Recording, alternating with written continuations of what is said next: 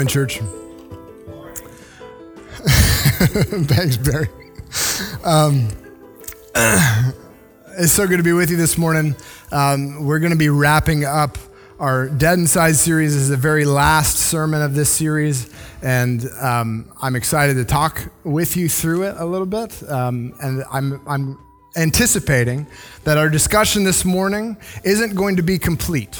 I'm not going to give you all the answers. I'm probably not even going to give you most of the answers. I might only give you one answer. Um, but I, I suspect that we're going to generate some questions, and I'm ready for that. I want you to think about those questions. We're not afraid of asking questions and dealing with questions. Um, so just know that up ahead, ahead of time. If something pops in your mind, you're like, okay, what you're saying doesn't make any sense, just, just write it down. It's cool. I'll, I'll, or you can text it to me or email it to me, whatever you want to do. Um, we're going to generate some questions. I was listening this week and um, the guy was talking about, he talks about folklore and, and how cultures tell stories and things like that. And he was making the case that for a long, long time, across many, many, many different cultures, there are places where people think that the spiritual world and our physical world kind of intersect. There's like intersections, there's crossways, there's pathways between the two worlds.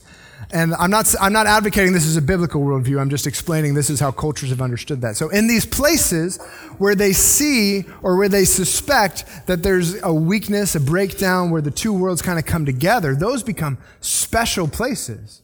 They become holy places. They become places that are sacred. And we don't go in there and, like, you know, uh, throw a birthday party and kids are running around with their muddy shoes all over the white carpet. Like, no, no, no. These become, these become holy places. We set them aside and we revere them. And people will often build, they'll build temples, they'll build shrines, they'll put burial grounds there, and all of these, um, these places because they believe that there's an intersection between what's physical and what we can see and what is spiritual and what we can't see. Right? We, we know about um, Native Americans or First, First Nations peoples who have burial grounds, and these are sacred burial grounds, and we know all the ghost stories that go along with those. Um, and there, but it's, it's universal. It goes across a bunch of different kinds of cultures. But here's the question I want to ask you. If you wanted to destroy that intersection, what change in thinking would you have to make? If you want to destroy that place as a sacred place, what change in your thinking about that place would you have to make?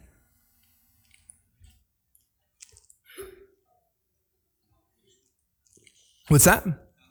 Not to believe it, not to believe that there's an actual intersection there. Like there's nothing special about this. It's just it's just a normal place. What's up? Desecrated or make it unholy. Then it's not sacred anymore, right? If, if you wanted to destroy something, you'd have to change your thinking about that place. And you would just say, This place that for a long, long time and for many generations people have regarded as sacred, just say, that's not, that's just another place. It's just another pile of dirt where you happen to bury a bunch of people that are now rotted and, and now they're organic matter. Like, so what? It's just another place. Right? And once it's just another place, then there's nothing sacred about it. Right? So this morning, our discussion is going is to focus on a similar kind of attack. Because we read in Genesis 1 1 that God made people to be like him. And when he says, I'm going to make people to be like him, how does he express that idea? He says, God made man in his own image, male and female, he created them. There's something about sex and sexuality that reflects God's image in a special way. Not the whole completeness, but in a special way. God was a life giver. He created things, and that is how he chose to introduce himself. And then he sets up man and woman who, hey, by the way, when they're together, give life to other things. Do you see the picture there? And we live in a culture, we live in a world that, that has questioned that and has said, that's just, it's just a physical thing. It doesn't matter. There's nothing sacred or nothing holy about that. And, and I think that the scriptures push back against that idea. And that's what I'd like to discuss today as we close up this series.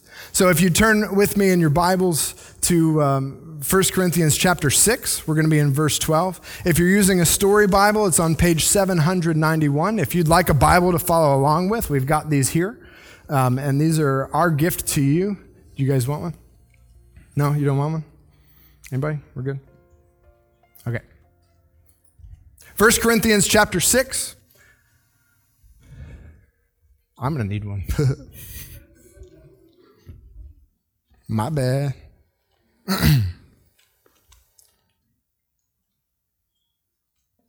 Let's pray together.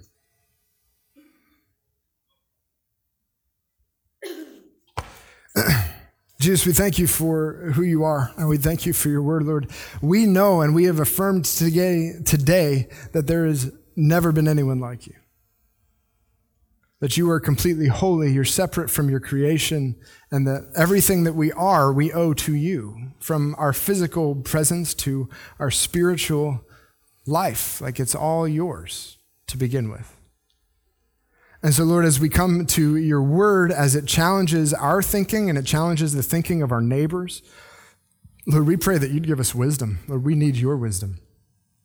And we pray that you'd give us grace to uh, interact with and, and ask questions about this and come to a place of understanding.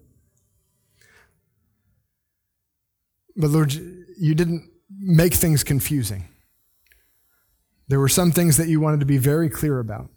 And so, Lord, we pray that you would help us to have clarity about the things you're clear about. And Lord, we pray that you would help us to grow in you and grow in grace as we walk with you this morning and in the days to come. It's in your name we pray. Amen. So 1 Corinthians chapter 6, we're going to begin in verse 12. So if you read along with me, 1 Corinthians chapter 6 beginning in verse 12, and I'm going to read just the first two verses there, verses 12 through 14. he says this quote, All things are lawful for me, but not all things are helpful.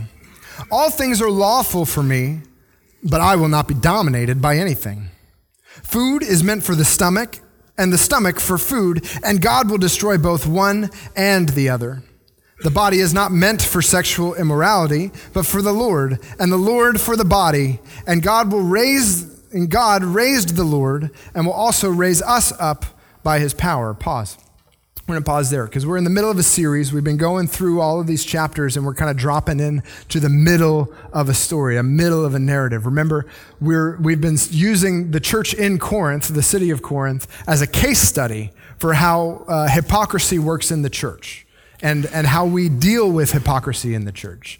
And so, um, this is a letter that was written by Paul, who is the guy who started the church, and he's been away for a couple of years, but he's getting word back that there's things going on in the church that he started that ought not to be so. And so he's writing this letter saying, I've heard all of these things about what's going on with you guys, and I have some concerns and I want to address them. And what he does here in these first couple of verses in 1 Corinthians chapter 6 and starting in verse 12 is he starts quoting a common saying to them. Like if I said, it is what it is, or if I said, YOLO, like y'all would know what I meant, right? YOLO, you only live once, right? It is what it is. And that's like a common saying that we have in our culture. What he's doing is quoting back to them a common saying in them. All things are lawful for me which is kind of, you know, I do what I want.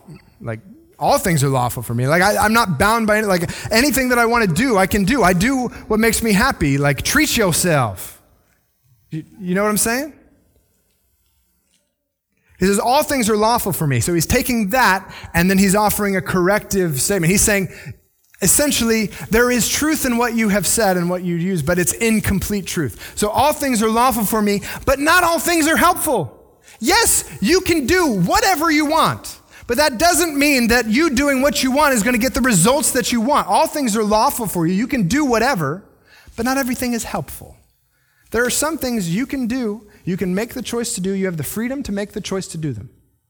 It will not help you. All things are lawful, but not all things are helpful. All things are lawful for me, but I will not be dominated by anything. Like if, if, if I choose to make this decision, if I choose to use this substance and this substance begins to dominate me, yes, I had the choice to use the substance. Yes, it was lawful for me to do so, but I will not be dominated by anything. My life is not going to be run by this substance that I have to have. Do you understand what he's saying here? And he says, food is meant for the stomach and stomach for food. Like we, we kind of get this. Like, uh, anybody eat? Yeah. All right, there we go. he says, look, the food is made for stomach. So, so, so food we eat for the stomach. And the stomach was made for food. So, like, the stomach exists in order to process the food that we eat. Like, they're a thing that goes together. And he says, but God, and God will destroy both one and the other. And, and this is where he says, like, you guys think that what I do with my body doesn't matter because ultimately God's going to erase everything. This is where there's, there's folks who have a little nugget of truth about how the end times work. They know that God's going to burn up the whole earth anyway. They know that I'm going to die and get a new body. And if I'm going to die and get a new body, what does it matter what I do with this one anyway? Right? Uh, this is the idea, yeah, correct. But this is the idea that he's addressing. He says, it doesn't matter what I do with my body because the body is going to be gone and I'm going to get a new one in Christ and, and it, it, it doesn't matter. He said, no, no, no. The body is not meant for sexual immorality, but for the Lord and the Lord for the body. There's an ownership idea here. The Lord made the body and the body is for the Lord. Verse 14, and God raised the Lord and will also raise us up by his power. Here's a, here's a minute detail, and if we were in a seminary class, we would spend six weeks on it. But we're not in a seminary class, so I'm going to give it to you in a minute. Do you realize that Jesus Christ died a physical death? That Jesus came and lived as a man, and as a man was crucified, and that his body was broken. And you realize that when Jesus was resurrected and came back from the dead, he came back with a resurrected body? And it might seem like splitting hairs for me to say he came back with a resurrected body as opposed he came back with a new body, but God is resurrecting things. It's not that he's, he's completely obliterating everything. It's not that he wants to completely obliterate things. He wants to recreate them to be the way that they were meant to be.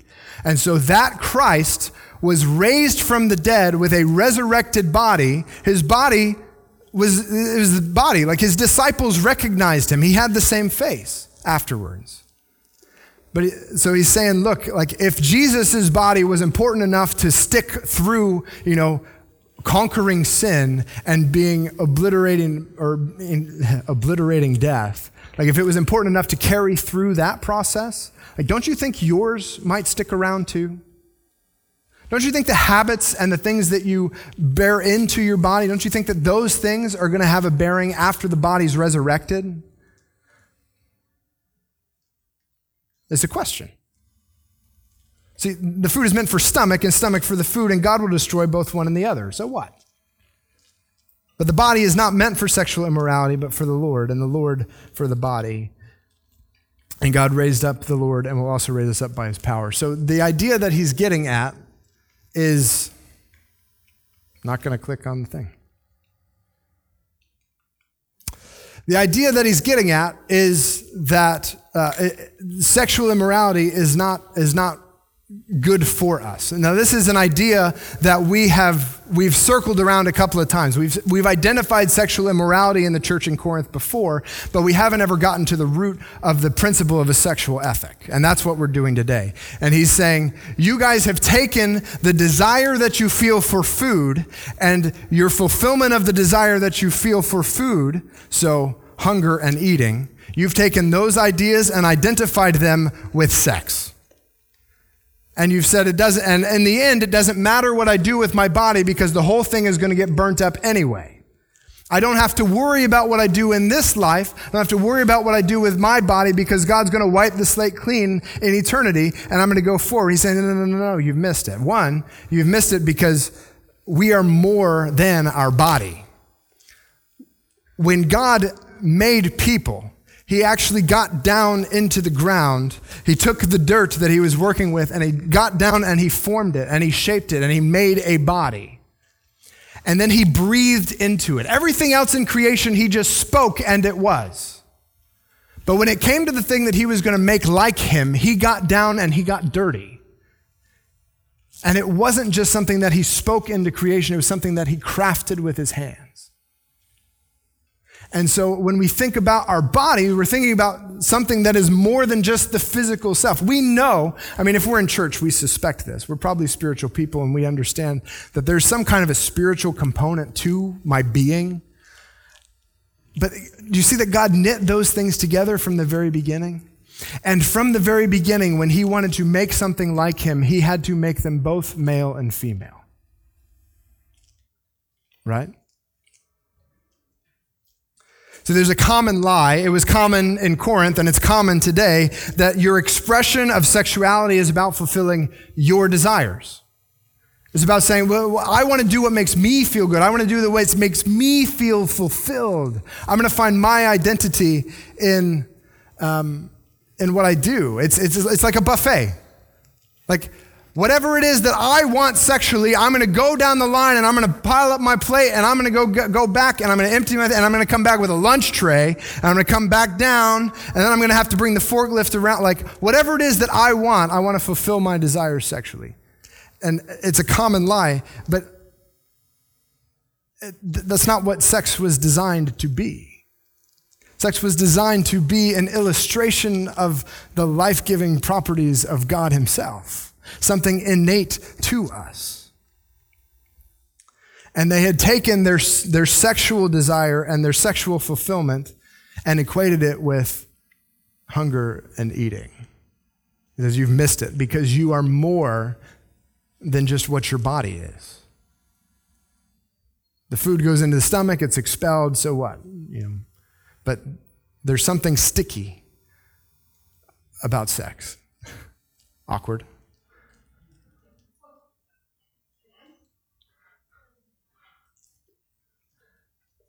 There's something that makes us uncomfortable to even think about it, makes us uncomfortable to talk about it in church. Like, I, I took a shower this morning, I got a collared shirt, we're going to talk about sex. Like, that's, there's something about it that's deeper. There are deeper truths than just, I rode my bicycle, something I did with my body, right? Or I rode my bicycle like with my like on a tandem bicycle. Like you could ride a tandem bicycle and no one would be uncomfortable with you talking about that. But when you talk about having sex with your wife, like it's like, we know inherently there's something different about sex. That's the point, right? Okay. So let's continue. We'll read some more. 1 Corinthians chapter 6 beginning in verse 15. Do you not know that your bodies are members of Christ? Shall I then take the members of Christ and make them members of a prostitute? Never. Or do you not know that he who is joined to a prostitute becomes one with her? For as it is written, the two will become one flesh. But he who is joined to the Lord becomes one spirit with him. See, here's where he, he outlines it. He says, sexual intimacy is more than just a physical activity. You become spiritually attached to those that you're sexually intimate. And that is why there's a whole world full of people that are sleeping around and can't understand why it hurts their heart so much. Why am I like I'm doing I'm I'm I'm living my best life now and I'm I'm doing all the party scene and I've got stuff going on and yet like I still feel so empty. Like why do I feel like I'm literally ripping parts of my soul out? Cuz you are. You become spiritually attached to the people that you're sexually intimate with. It, it's, it's a mystery. It's, it's something that, that is hard to wrap our head around, but it's, but, it's, but it's here. And the problem that was going on with Corinth, in Corinth was that they were going and sleeping with prostitutes. And it could have simply been a sexual thing, the way that it is in our culture. Um, it could have been a, a pagan ritual worship thing. But in either case, he's saying, don't you realize one, that you're spiritually connected with Christ, and the two, the people that you're sexually intimate with, you become spiritually connected to. And that's a logical progression. A equals B, and B equals C, then A equals C, right? So if I'm connected with Jesus spiritually, and then I become connected to a prostitute spiritually, then I am responsible for connecting Jesus to a prostitute. Not in like a salvation sense in, in a corrupted sense. I'm not saying prostitutes don't need Jesus and we shouldn't preach the gospel to prostitutes. Like, I think we should. And I think we can do that without having sex with them. right? Okay. As long as we're on the same page there. This is, a, this is a truth that I'm not sure that we, we necessarily grab onto, that we become spiritually connected to people that we're sexually intimate. And we become spiritually connected with Jesus. There's a part of us that I think when we turn to Christ, we understand that He saved us from our sin, but maybe we don't quite get that we become spiritually connected with Him in a way that's literally changing our hearts. That, that essentially He becomes a part of who we are. And then He starts to reform us from the inside out. And there's times where I have been gone through my spiritual walk and I've just been like, Jesus, like, why don't you just fix this? Why don't you just, fi-? like, don't you care about the things that I'm going through? He says, of course I care. I'm connected with you. I'm like, yeah, but you, like, that's a nice church thing to say, Jesus. Like, I'm connected with you. He's like, no, for real. I am. Don't you realize the ramifications of what we do with our body as we are spiritually connected with Jesus? Jesus has made us more than we imagine. See, we, we imagine that our life is just this little box of school and work and, and our family and, and the friends that we hang out with and like just the things that I got to get done this week. We think that that's all that our life amounts to. But Jesus has made us more than we imagine.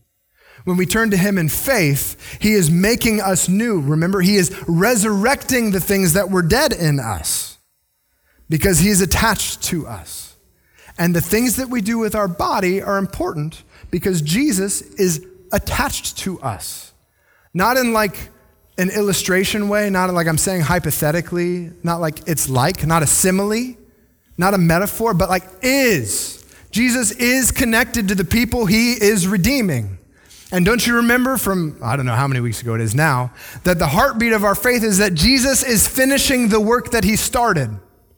We can have confidence in each other, and we can have confidence that God is going to continue to grow us because Jesus is finishing the work that He started in us. And that's the heartbeat of our faith.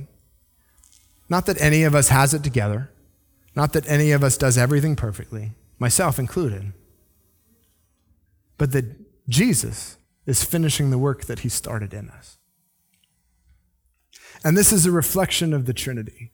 Like, and that's, you know, what do you talk about with Kid Nation when you're going to be talking about sex with the adults? Is, I didn't really know. But I think that, that sex, in an interesting way, is a reflection of the Trinity. That, that God would say, I'm going to make something like me. I'm going to make man in my image to be like me, and I'm going to have to make them male and female.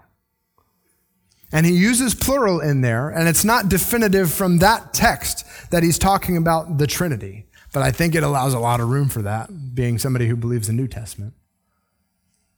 So if you were somebody, just hypothetically, if you were somebody who hated God, who, who wanted to see all of God's plans come apart, who wanted to destroy everything that reminded you of God because he just makes you sick. Yeah. How would you attack that? I heard deception.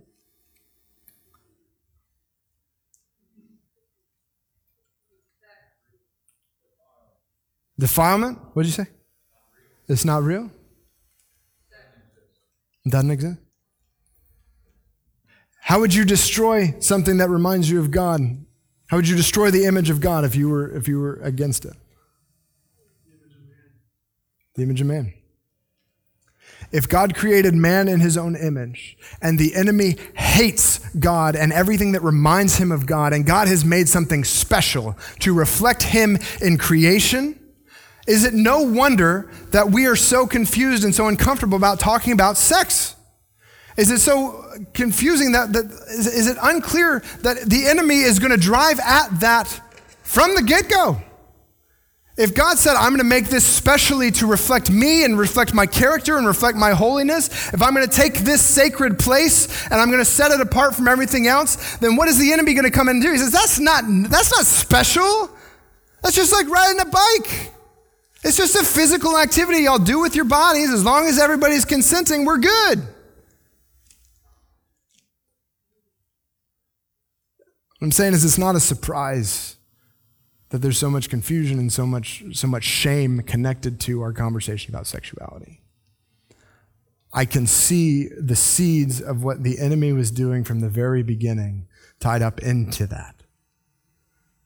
It's been his goal for a long, long time, is to get us confused about what God wanted for us sexually. Because there's something about our sexual relationships that reflects God's relationship to us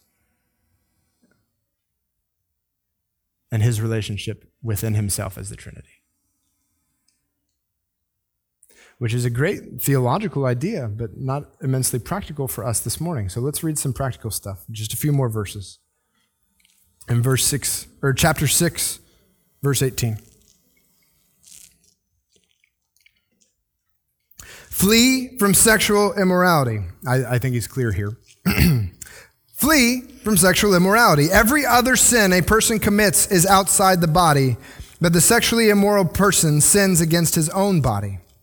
Or do you not know that your body is a temple of the Holy Spirit within you, whom you have from God? You are not your own, for you were bought with a price, so glorify God in your body. So, if you'll excuse the crass illustration, like you don't belong to you. In some sense, you are Jesus' pet.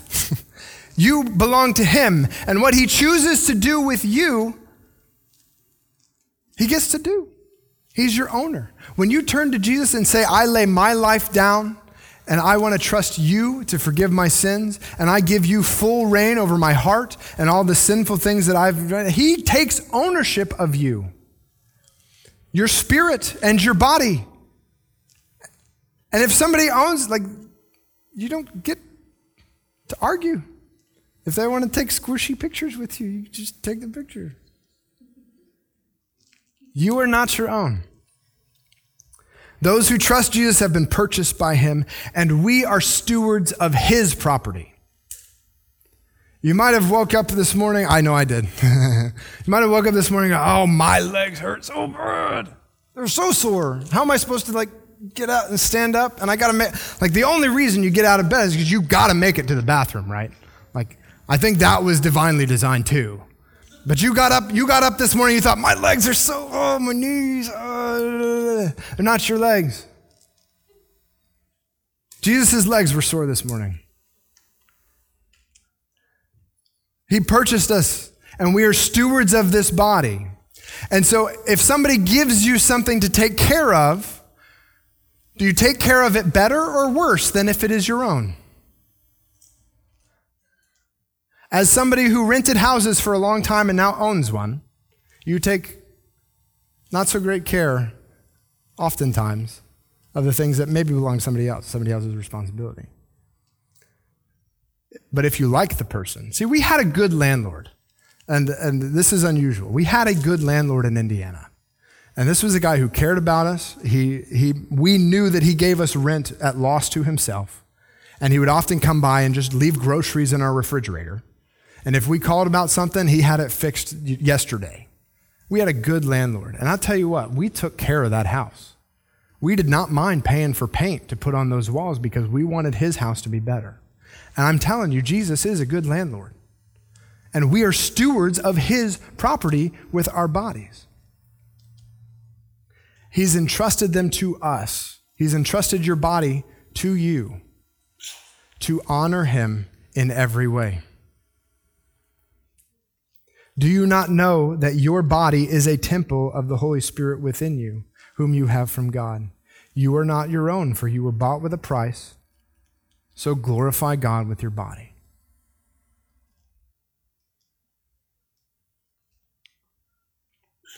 Now, a question for me comes up is like, how does marriage fit into all of this? And I, I think it's a great question. It's a question I'm going to deal with in 2019. So when we come back to the new year, we're going to be talking all about marriage and about that relationship. Um, but we're not going to talk about it this morning because we've talked about enough. I've got a couple questions to wrap up. Jesus has made us more than we imagine. We're not just our body, not just do whatever we want. But do we think of our sexuality as a buffet for my fulfillment? Uh, there are people who just want to go down the line and whatever it is that I want, whatever makes me feel good, I'm going to heap it up. Do we think of our sexuality as a buffet for my fulfillment? Are we challenged by God's perspective, that it was made to reflect Him.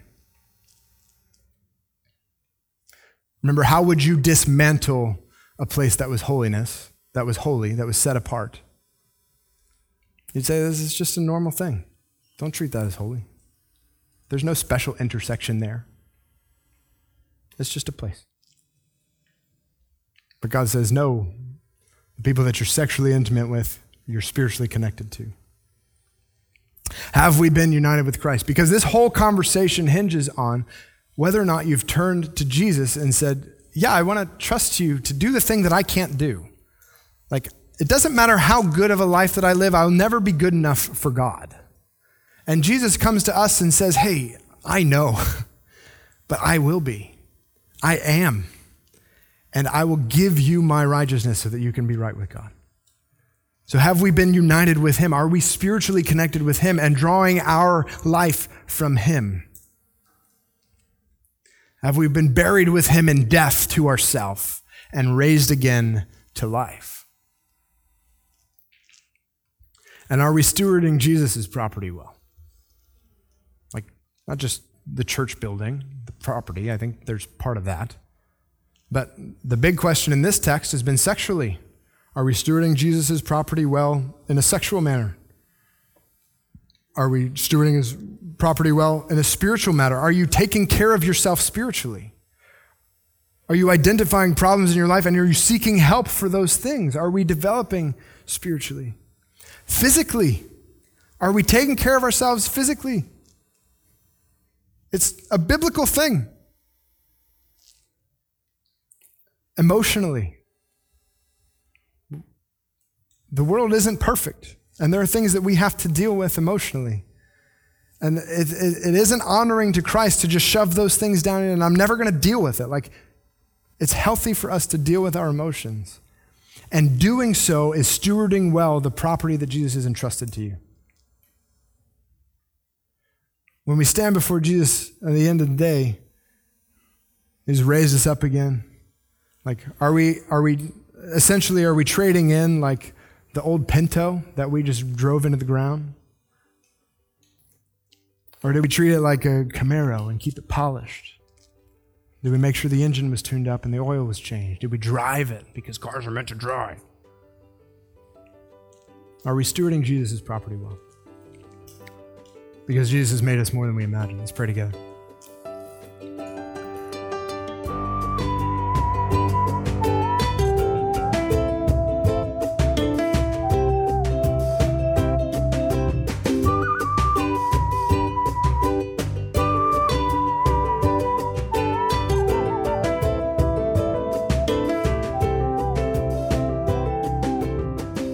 Thanks again for listening. We hope you've been challenged, encouraged, and helped by God and His Word. If you want more information about Grace Church of Ocala or would like to get in contact with us, please visit our home on the internet, ocalagrace.org. And if we haven't met yet, we hope to talk with you soon.